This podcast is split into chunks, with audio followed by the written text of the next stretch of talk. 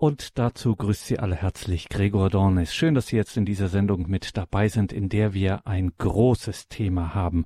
Ein tolles Thema, ein schönes Thema, ein, ja, ein ernstes Thema, nämlich die Liebe.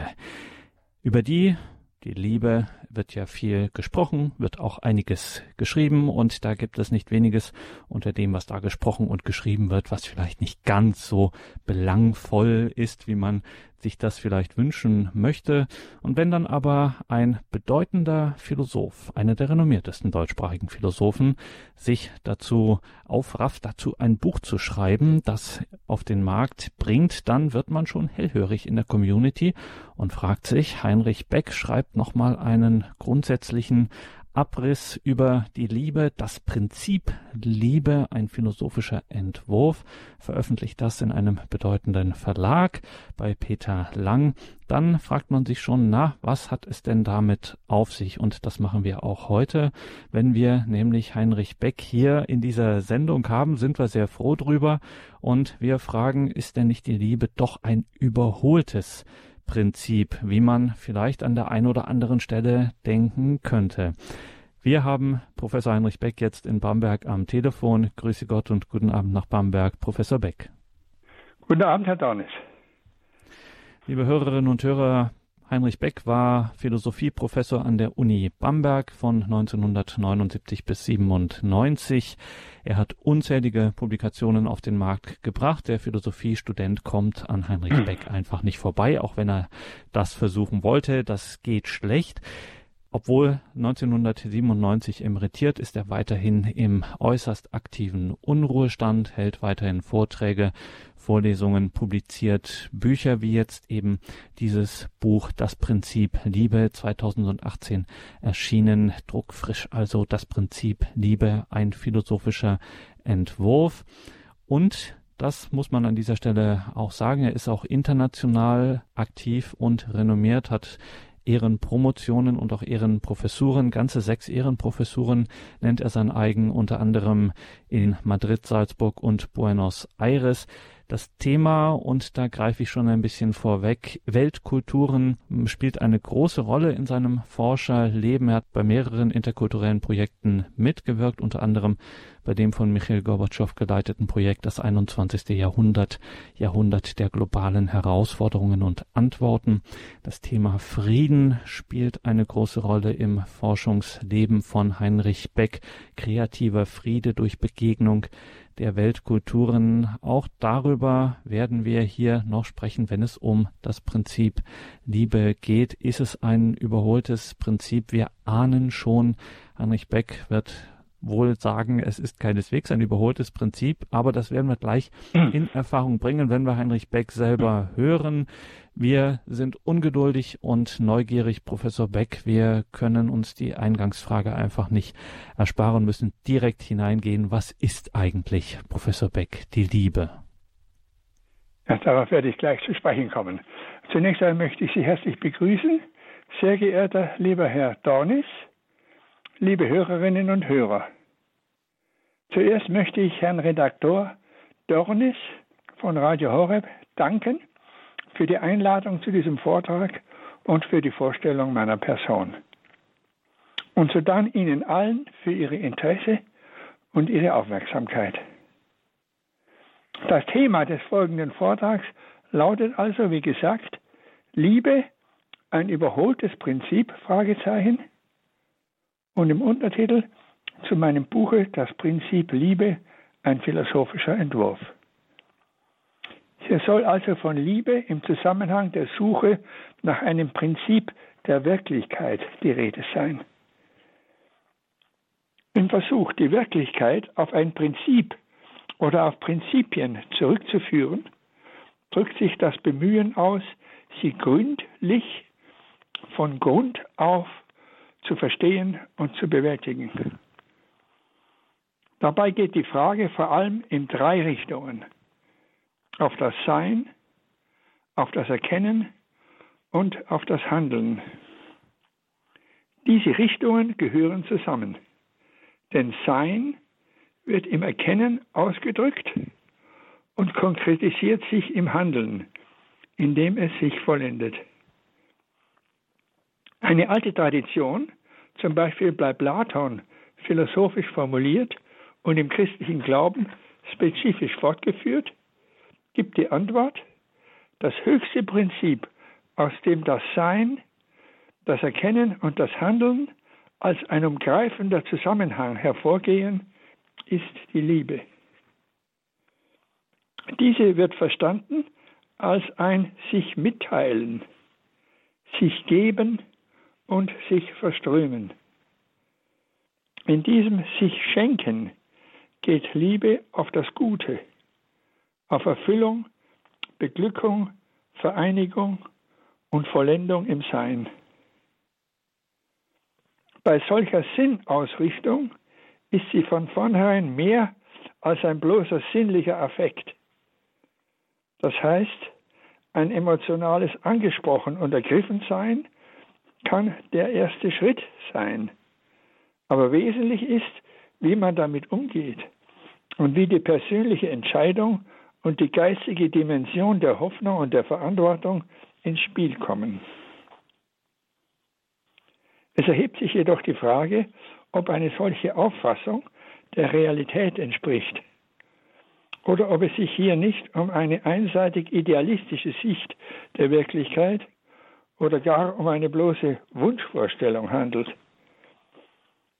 Sind nicht Egoismus, Macht und Genussgier und die Bereitschaft, Böses mit Bösem zu vergelten, weit mächtigere Wirkfaktoren als ethisch getragene Absichten und als die Liebe? Also ist Liebe nicht ein überholtes Prinzip?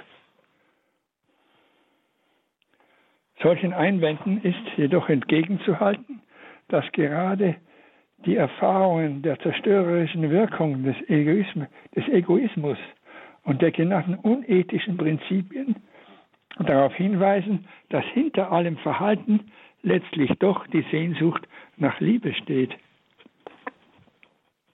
Ist der Kern des Egoismus nicht eine grundsätzlich berechtigte, aber fehlgeleitete Liebe zur eigenen Person?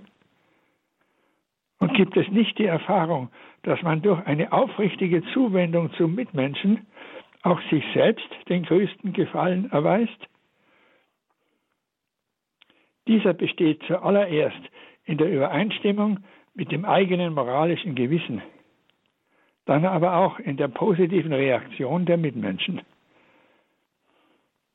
So legt sich der Schluss nahe, es gibt nichts Nützlicheres als die Ethik und als die Liebe, wenn sie echt ist.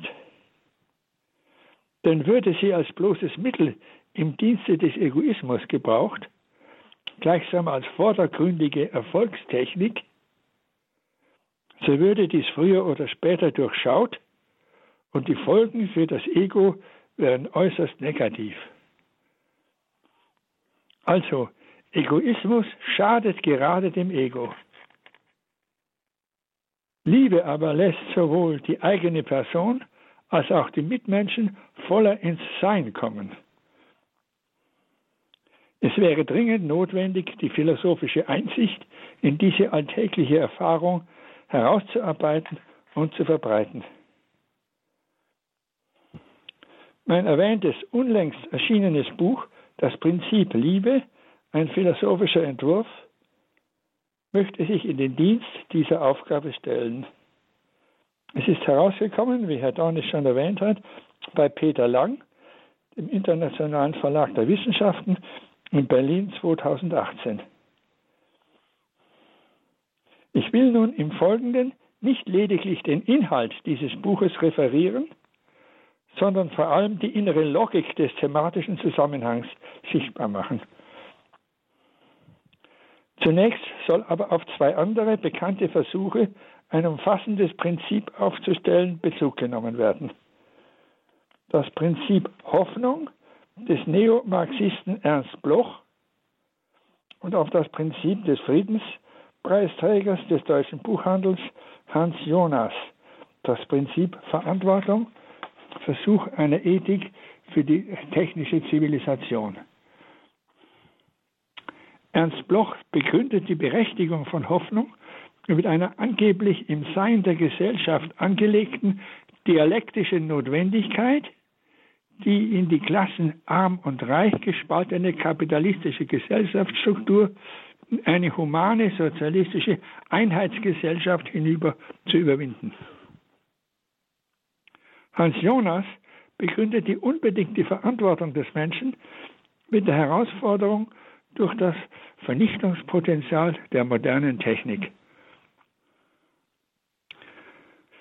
Zur Auseinandersetzung ist vor allem zu sehen, dass sowohl die Hoffnung als auch die Verantwortung letztlich auf eine unbedingte Liebe ausgerichtet sind.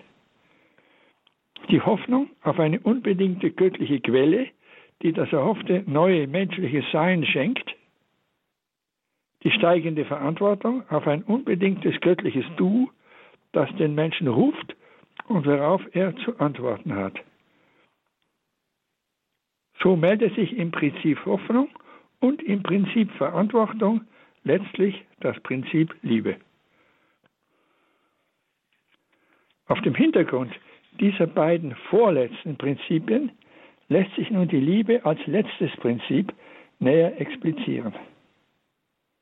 Das soll hier in systematischer Betrachtung geschehen.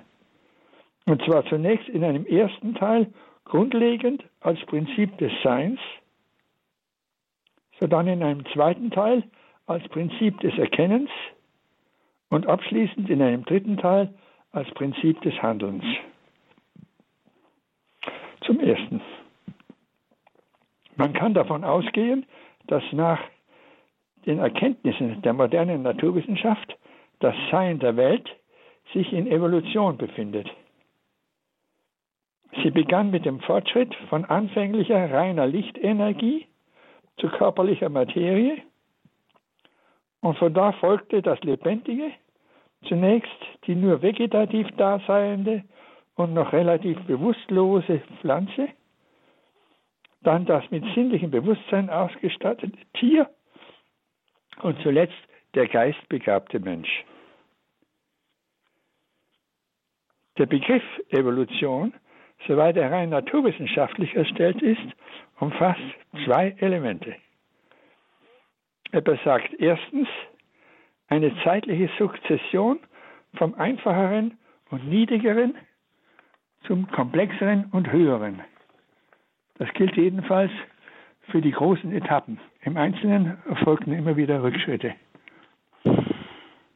Zweitens, dass der Zeit nach frühere ist auch die Bedingung, ohne die das Nachfolgende gar nicht hätte entstehen können. Das Material, aus dem das Komplexere entsteht, musste offenbar erst durch einfachere Formen entsprechend vorbereitet werden. Es stellt sich aber auch die Frage nach der entsprechenden Seinsquelle des im Zuge der Evolution jeweils neu entstehenden.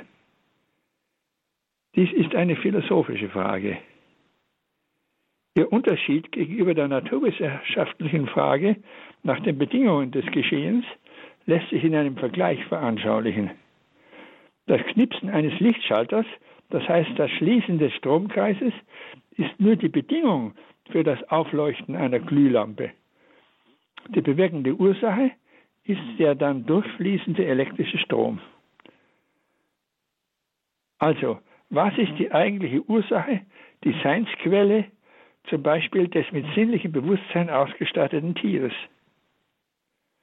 Nicht die zeitlich vorangehende bewusstlose Pflanze.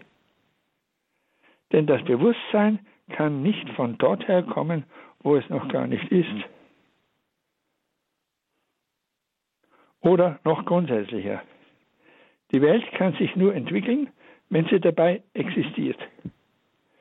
Ihre Existenz ist nicht Produkt, sondern Voraussetzung und Grundlage ihrer Entwicklung. Diese ihre Grundlage ist aber ein zeitliches Ereignis. Zum Beispiel kommt die Existenz, die sie in Zukunft hat, erst noch auf sie zu, wie das Wort schon sagt. Sie kann dabei aber keinesfalls aus nichts kommen. Das Nichts gibt es ja auch reale da gar nicht. Es ist ein bloßes Gedankending. So ist das Dasein auf einen umfassenden Seinsgrund verwiesen, aus dem her die Existenz der Welt in aufsteigender Fülle laufend zuströmt. Im Sinne einer Creatio Continua. Indem der Seinsgrund sich als das Sein mitteilendes Prinzip verhält, bestätigt, betätigt es sich, der Seinsgrund sich als Liebe. Denn Liebe bedeutet ja das sich mitteilen, das sich und Wirklichkeit schenken. Alles, was vom Seinsgrund ausströmt, muss in ihm aber irgendwie vorausenthalten sein. Dies gilt besonders auch für die Personalität, die den Menschen auszeichnet. So ist der Seinsgrund nicht als etwas Unterpersonales und Unpersönliches zu betrachten, sondern als sich mitteilende personale Liebe. Dabei empfängt er als allumfassende Seinsquelle sein Sein nicht von einem anderen her. Das heißt, er ist in seinem Sein unbedingt. So heben sich die Konturen einer letzten geistig-personalen Wirklichkeit heraus, die der Mensch als ein Du ansprechen kann. Damit ist ein philosophischer Vorbegriff von Gott gewonnen. Im Sinne einer unbedingten personalen Wirklichkeit. Also der philosophisch begründete Gottesbegriff meint ein unbedingtes personales Sein.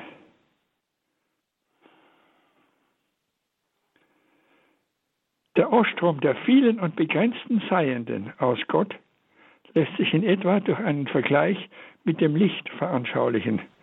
Mit dem Licht, das durch ein Prisma gleitet, wodurch eine Vielzahl von Farben, rot, gelb, blau und so weiter, entspringt. Ähnlich wie der Lichtgehalt der vielen Farben in dem einströmenden reinen Lichtweiß als einfache und unbegrenzte Fülle voraus enthalten ist, so der ausgefächerte Seinsgehalt der Welt in der unbegrenzten Vollkommenheit Gottes. Und weiter, wenn man von einem Menschen metaphorisch sagt, er ist die Schönheit oder die Güte in Person, so ist von Gott nun im eigentlichen Sinne zu sagen, er ist das Sein in Person. Und von daher auch, er ist die Wahrheit, die Macht und die Liebe in Person. Der herabströmenden göttlichen Liebe begegnet antwortend die emporstrebende geschöpfliche Liebe. Im Zusammenwirken beider entsteht das Neue. So kann zum Beispiel der Mensch entstehen, wie Hans André herausgearbeitet hat, in dem im vormenschlichen Stadium der Evolution beim Menschenaffen aus der göttlichen Seinsquelle in den Seinsakt des Tieres ein so starker Impuls, ein so starker Seinsimpuls einströmt, dass das bloße Tierwesen überschritten und ein Menschenwesen konstituiert wird. Dies könnte etwa bei einer körperlichen Vereinigung der Tiere geschehen. Das heißt, das mhm. Tier zeugt den Menschen, Kraft göttlicher Einwirkung. Und zugleich, Gott erschafft den Menschen durch sein seinsmitteilendes Wirken im Sein des Tieres.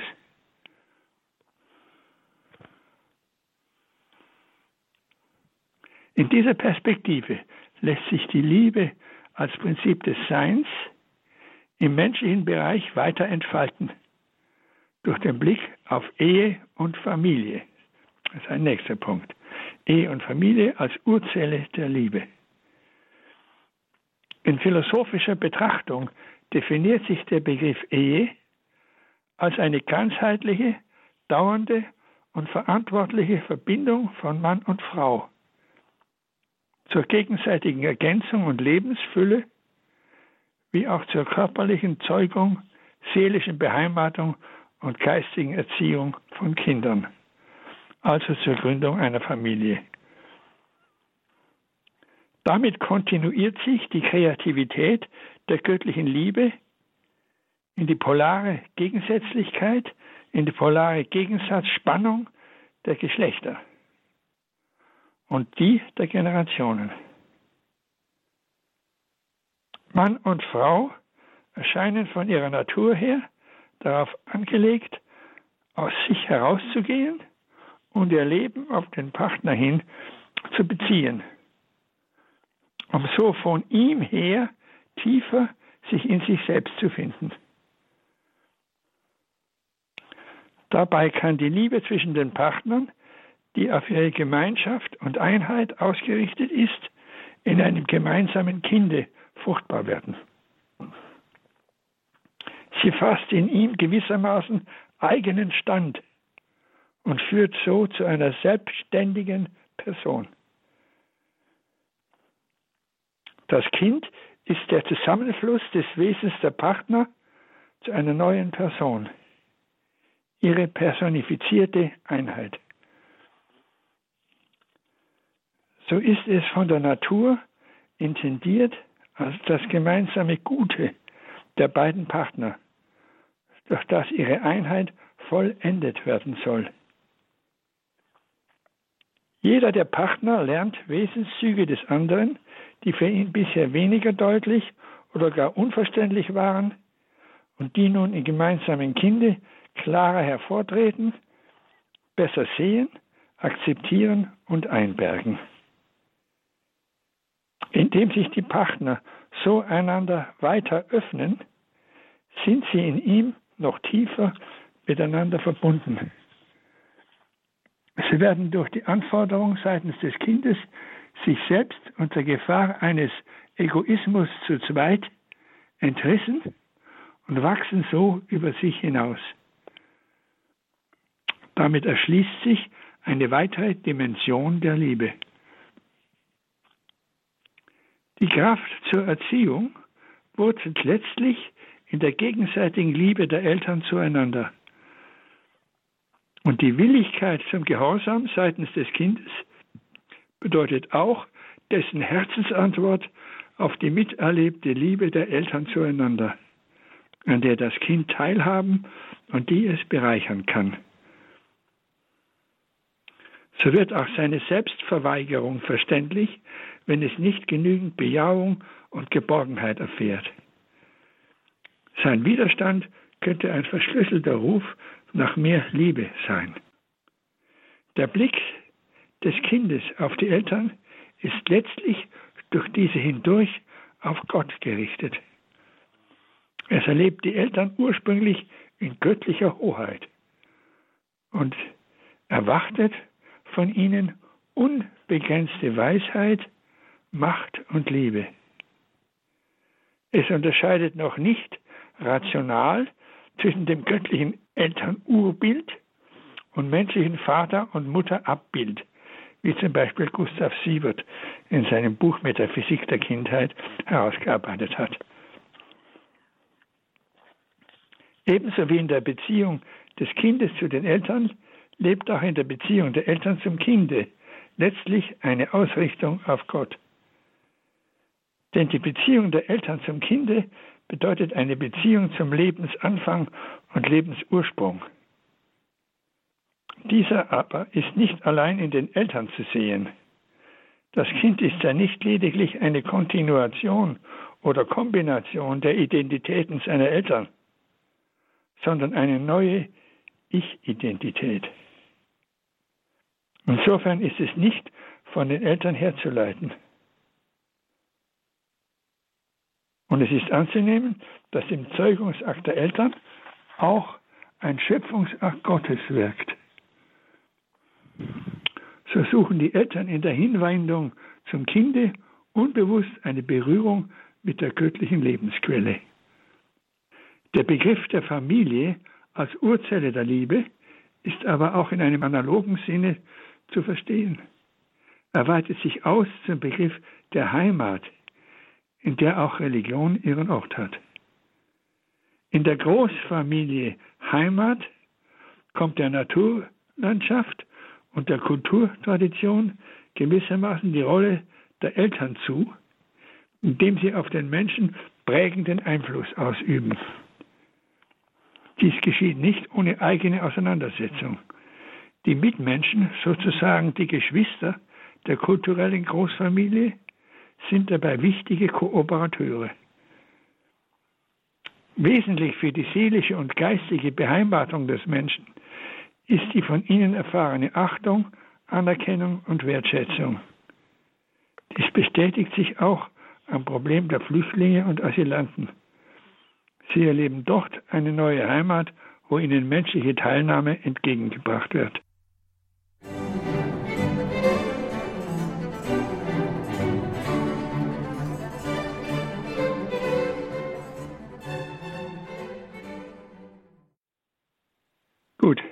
Im Ausgang von der Wahrnehmung der Liebe als Prinzip des Seins kann nun in einem zweiten Teil unserer systematischen Betrachtung Liebe auch als Prinzip der Erkenntnis in den Blick kommen. Denn das Sein gelangt zu seiner vollen Ausdrücklichkeit im erkennenden Bewusstsein. Die in der Liebe geschehende Zuwendung wird durch die Erkenntnis vollkommener ermöglicht. So regt die Liebe zum Erkennen an. Dies gilt selbst noch für den Hass, der nichts anderes ist als eine pervertierte Liebe, die das Seiende als Objekt der Ablehnung und Zerstörung festhält. Die erste Stufe der Erkenntnis, die sinnliche Wahrnehmung, vermittelt sich durch die körperlichen Sinnesorgane. Ihr Thema ist das Seiende in seiner sinnenfälligen Erscheinung. Eine zweite Stufe, die geistige Erkenntnis, zielt auf das Seiende in seinem wahren Sein, das in der sinnenfälligen Erscheinung sich erst anfänglich und nur unvollkommen anzeigt. Sie geht auf den inneren Charakter des Seienden, zum Beispiel einer Person. Während die sinnliche Wahrnehmung sich aus einer nur sinnlichen Liebe erweckt, die an der äußeren Erscheinung des Seienden haftet, erreicht die geistige Erkenntnis eine noch tiefere Einheit mit dem Seienden und öffnet dadurch eine neue Dimension von Zuwendung und Liebe. In der philosophischen Tradition werden nun zwei geistige Erkenntnisvermögen unterschieden, Vernunft und Verstand. Die erste leitet sich her von Vernehmen und bedeutet die Fähigkeit, den Aussagegehalt eines Seienden in seiner Fülle intuitiv zu erfassen. Da dies aber kaum in einem einzigen Akt möglich sein dürfte, muss die Vernunft sich des Verstandes bedienen und durch diesen zu ihrem Ziel durcharbeiten. Der Verstand meint die Fähigkeit, den Fluss der Wirklichkeit zum Gegenstehen zu bringen und einzelne ihrer Aspekte herauszuziehen, also zu abstrahieren und begrifflich festzuhalten. Der Verstand umfasst außer der Produktion abstrakter Begriffe auch ihre Handhabung. In letzterer Hinsicht heißt er das rationale Denkvermögen. Das ist ein wesentlicher Unterschied zwischen Vernunft von Vernehmen, die in einem einzigen einzelnen Akt das Seiende erfasst, und dem Verstand, der in einzelnen Schritten sich voranbewegt. Dies zeigt sich in der logischen Schlussfolgerung, wie zum Beispiel in dem oben vollzogenen Syllogismus oder Dreisatz, der zur Existenz Gottes führt. Er baut sich aus den drei Sätzen auf. Erstens dem auf Erfahrung basierenden Satz, die Welt existiert als evolutionärer Prozess, in dem fortwährend neues Sein entsteht. Zweitens dem unmittelbar einsichtigen Satz, dieses kann nicht aus nichts kommen, sondern verlangt eine wirkende Seinsquelle. Und drittens, aus dem durch den Zusammenschluss beider Sätze sich ergebenden Schlusssatz, also existiert eine umfassende Seinsquelle, von der anfängliche Züge eines philosophischen Gottesbegriffes hervortreten. An diesem Beispiel wird deutlich, dass der Verstand Denkwege oder Methoden entwickelt. Eine Denkbewegung, die vom Allgemeinen zum Besonderen oder auch zu einem ebenso allgemeinen fortschreitet, heißt Deduktion, Ableitung. Die umgekehrte Richtung Induktion. Daneben gibt es zum Beispiel noch die hermeneutische und die phänomenologische Methode, auf die ich mich hier nicht näher einzulassen brauche. Aus dem Zusammenhang wird sichtbar, durch die sinnlichen Erkenntniskräfte und die geistigen Vermögen der Vernunft und des Verstandes bemühen wir uns, der Wirklichkeit bewusst gegenüberzutreten und sie als eine differenzierte Einheit zu erfassen. Dahinter steht die Energie der Liebe, für die die Zusammenkunft und Einheit des Seienden das Gute ist, das sie erstrebt. In diesem Sinne ist die Liebe das Prinzip der Erkenntnis. In einem dritten Teil unserer systematischen philosophischen Betrachtung zeigt sich nun, dass das Sein aus dem Erkennenden aus sich hervortreten und sich selbst gegenübertreten, Kraft der Liebe wieder in sich hineingehen kann, indem es sich bejaht und sich mit sich identifiziert. Dies geschieht im Handeln.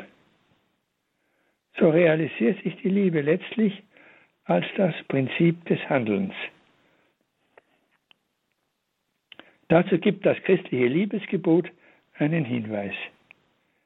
Es sagt in seinem ersten Teil, dass man Gott mit allen Gedanken aus tiefster Seele und aus dem ganzen Herzen, also total lieben solle.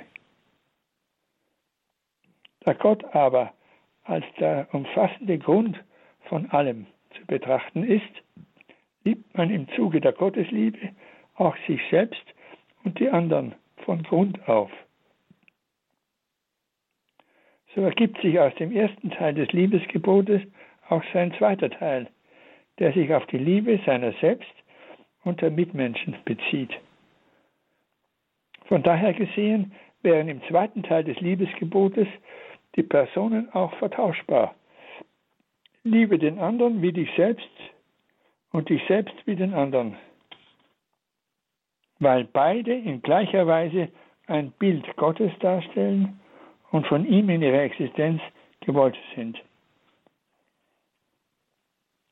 Martin Buber expliziert den Zusammenhang so. Der Mensch kann vom Du her sich empfangen, indem er sich geachtet, verstanden, geliebt und geborgen, aber auch herausgefordert erfährt. Und ebenso kann er zum Du hin sich geben und im Selbstausdruck frei werden.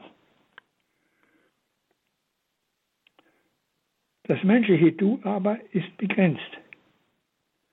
So geht die Liebe im Empfangen und Geben durch das begrenzte mitmenschliche Du hindurch auf das unbegrenzte Du Gottes. Nur von ihm ist man ohne Einschränkung verstanden, geliebt und geborgen. Und nur zu ihm hin kann man sich ganz aussprechen, ganz hingeben und ganz frei werden. Darauf folgt bei Buber ein weiterer Schritt. Ein wesentliches Hinstreben auf etwas ist nur möglich, wenn man sich von diesem angesprochen erfährt. Daher ist die Bedingung und Grundlage des Hinstrebens zum göttlichen Du, das durch alles begrenzte Du hindurch, das absolute Du, Gottes den Menschen anspricht und zieht, dass er wirkt und so sich dem Menschen in seiner Wirklichkeit bezeugt. So ist das Hinstreben und alles Streben des Menschen letztlich die Reaktion, die Antwort auf den Anruf Gottes. Damit zeigt das Geschehen zwischen Gott und Mensch eine doppelte Kreisstruktur. Gott geht aus sich heraus und richtet sich auf den Menschen hin, damit auch der Mensch immer wieder neu zu seinem Schöpfer hin aus sich aufbreche und sich ihm kooperativ zur Verfügung stelle. Ebenso geht der Mensch durch die Frage nach Gott aus sich heraus und gelangt durch die Gottesberührung tiefer zu sich selbst und zu seiner Identität. Daraus ergeben sich Konsequenzen für die Liebe des Menschen zu sich selbst und zum Mitmenschen.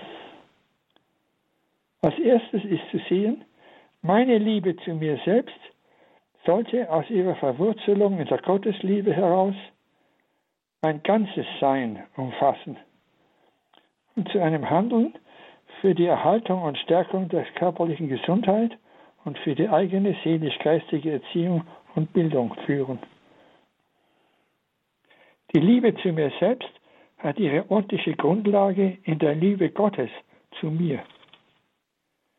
Denn diese, die Liebe Gottes zu mir, ist substanziellen Charakters. Ihr verdanke ich meine Existenz. Ihr gegenüber ist meine Liebe zu mir selbst etwas nur Akzidentelles, Zusätzliches und Zweitrangiges. Selbstliebe ist im Grunde nur ein aktives Mitgehen und eine Mitwirkung mit der Liebe Gottes zu mir. Ich kann und soll mich lieben, weil Gott mich liebt. Dieses Bewusstsein kann auch eine Hilfe und Orientierung sein, etwa bei Tendenzen einer Selbstverhaftung und Selbstüberhebung oder umgekehrt einer Selbstvernachlässigung oder gar einer Selbstverachtung oder des Selbsthasses. Es kann auch von besonderer Bedeutung werden in der Situation des Sterbens, da es darauf ankommt, loszulassen und dem Rückruf des Schöpfers mit der eigenen Hingabe zu antworten.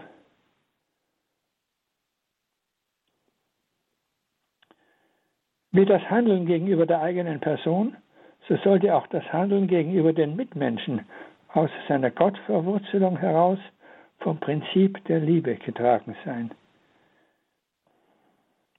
Sie ist auch die Kraftquelle der vier klassischen ethischen Tugenden, der Klugheit, der Gerechtigkeit, der Tapferkeit und des rechten Maßes. Dabei kann man die Achtung und Liebe, die von Mitmenschen entgegengebracht wird, akzeptieren und beantworten, insoweit sie in Übereinstimmung mit der Liebe Gottes und der Liebe meiner selbst zu mir erlebt wird. Sie muss mit ihr mitgehen und einen Beitrag zu ihr leisten. Daraus kann sich ein kritischer Blick auf die Liebe zwischen Eltern und Kindern ergeben. Ist diese egozentrisch oder achtet sie die andere Person nicht in ihrer Selbstverantwortung, so ist sie als bloße Pseudoliebe zurückzuweisen. Das Ringen um rechte Liebe bedeutet immer auch ein Ringen um Wahrheit und die Chance zur menschlich-geistiger Reifung. In das mitmenschliche Handeln sind nicht zuletzt auch etwaige kulturelle Gegensätze einzubeziehen. Man sollte bereit sein, sich durch sie geistig herausfordern und menschlich ergänzen zu lassen. Dabei verhalten sich die materiell-wirtschaftlichen und die menschlich-kulturellen Gegensätze vielfach umgekehrt, indem die materiell ärmeren Länder oftmals die menschlich und kulturell reicheren sind und umgekehrt. Hier bedeutet das Erfordernis der Liebe, den anderen an den eigenen Vorzügen Anteil zu geben und von ihnen aus deren Vorzügen zu empfangen. Darin liegt das allseitige Gute, das Wohl des anderen, das eigene Wohl und das übergreifende Wohl des Ganzen. So kann zutiefst ein kreativer Friede entstehen, in dem das Ziel und die Aufgabe der Geschichte zu sehen sind.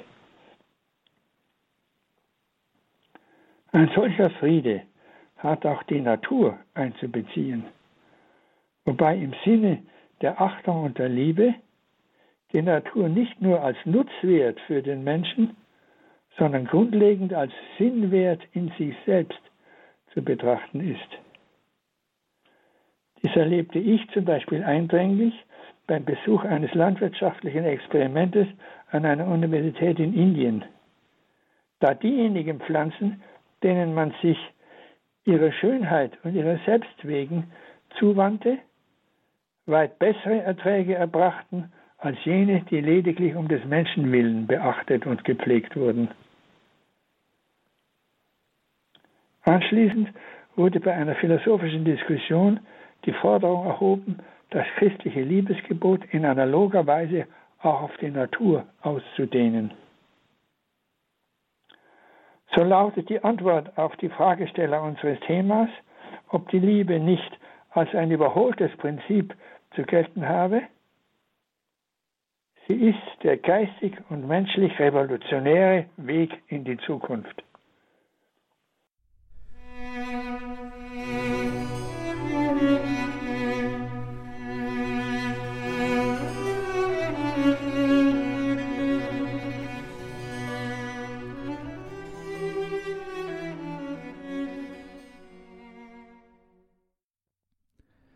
Wir sind zurück in der Credo-Sendung. Mein Name ist Gregor Dornis.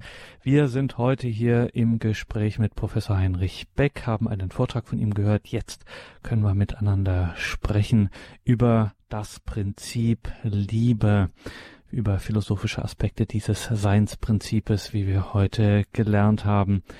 Und wir haben auch schon Anrufer in der Leitung, die die 089 008 008 gewählt haben. Gehen wir zunächst ins Ruhrgebiet zum Herrn Schenk. Grüße Gott, Herr Schenk. Schönen guten Abend, Herr Dormes. Äh, schönen guten Abend, Herr Professor Beck. Als äh, Sozialpädagoge und Krankenpfleger vermisse ich etwas, äh, was eigentlich der Liebe vorausgehen musste. Und zwar, das ist Vertrauen.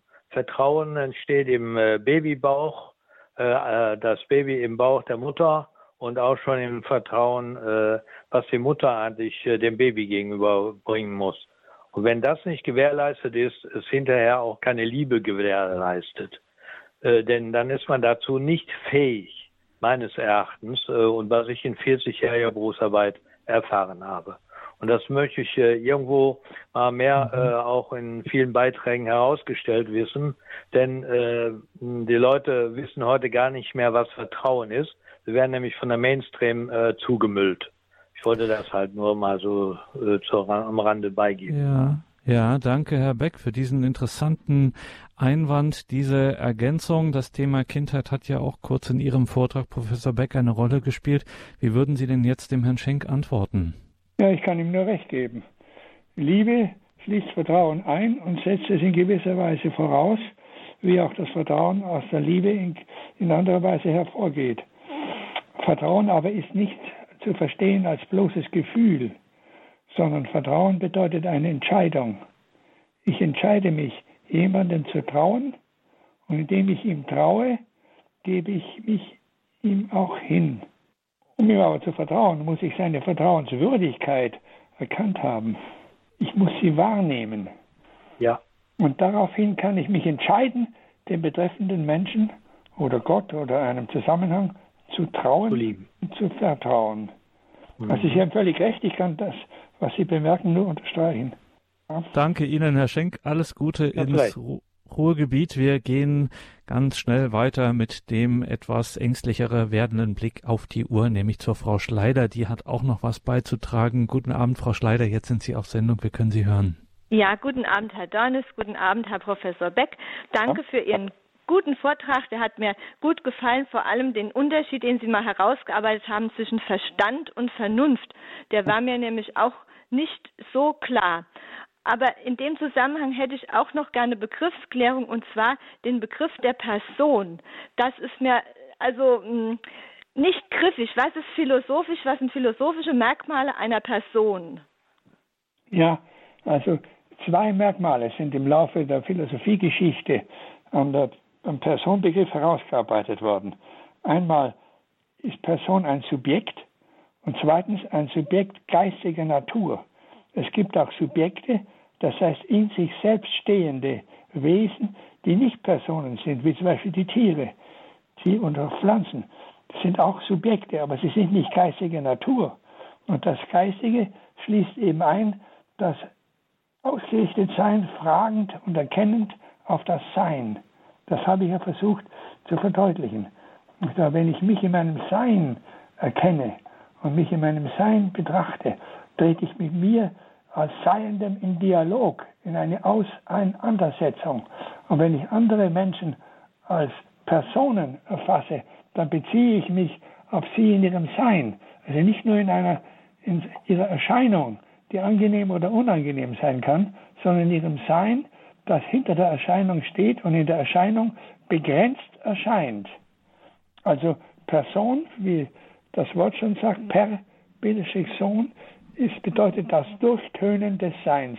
Personare, wenn das Sein durchklingt, also mhm. hinter der Erscheinung das erscheinende Sein zum Vorschein kommt, ja, dann entsteht eine personale Beziehung.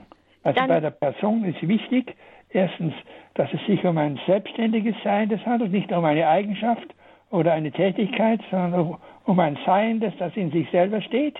Ja. Um ein Subjekt. Und zweitens muss das Subjekt geistiger Natur sein, um von ihm als einer Person sprechen zu können.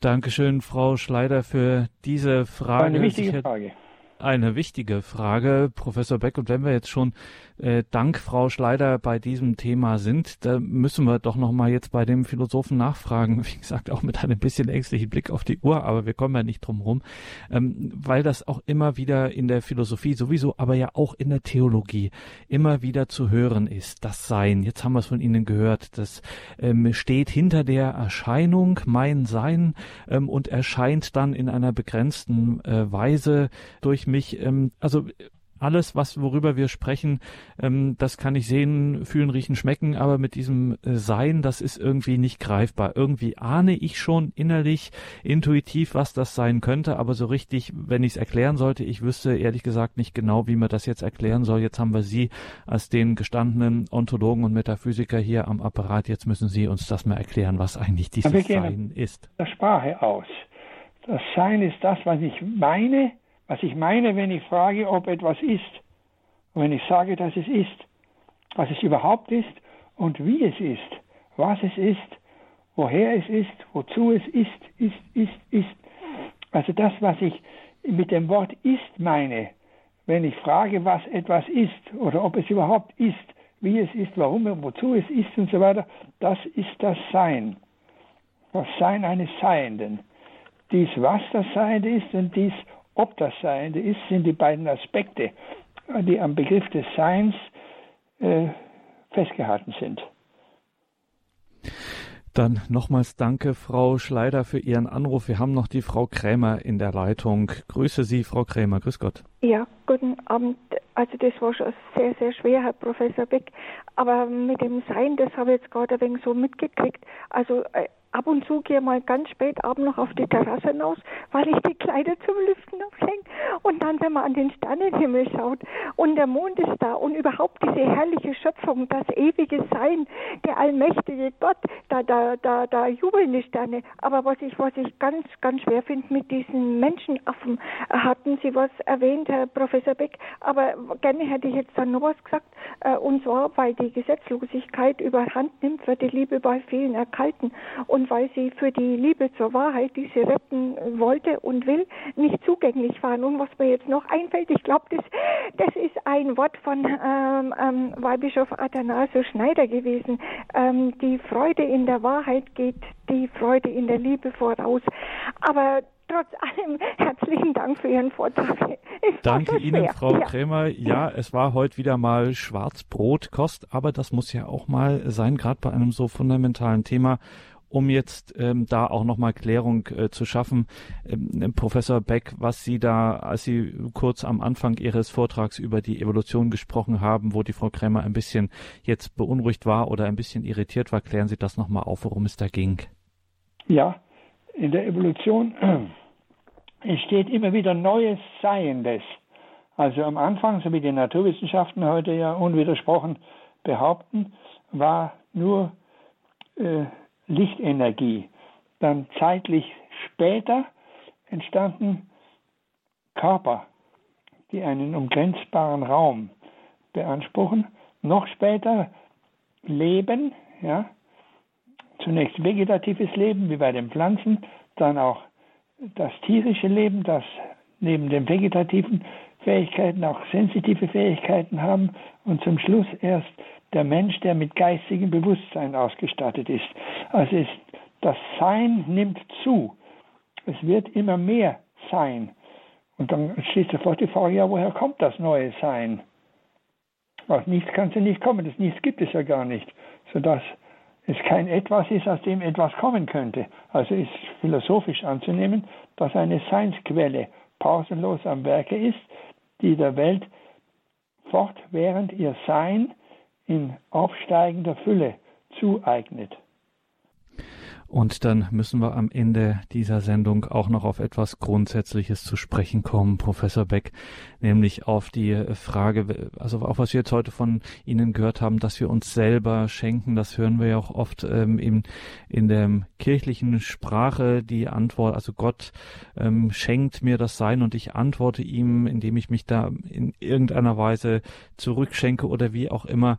Ähm, bei Gott ist die Sache eindeutig, Gott schenkt Sein, okay, das kann ich mir schon schon vorstellen, er ist der Schöpfer, der Allmächtige, er hat da was sozusagen zu verschenken an sein, aber ich ja nicht. Ich kann das ja nicht. Was genau geht denn jetzt in, von mir zurück, beziehungsweise auch wenn wir darüber sprechen, dass wir in Beziehungen uns einander schenken, was genau ist denn das, was da in dieser Beziehung, in dieser Bewegung äh, quasi hin und her geht, also gegeben und empfangen wird jeweils? Was ist das?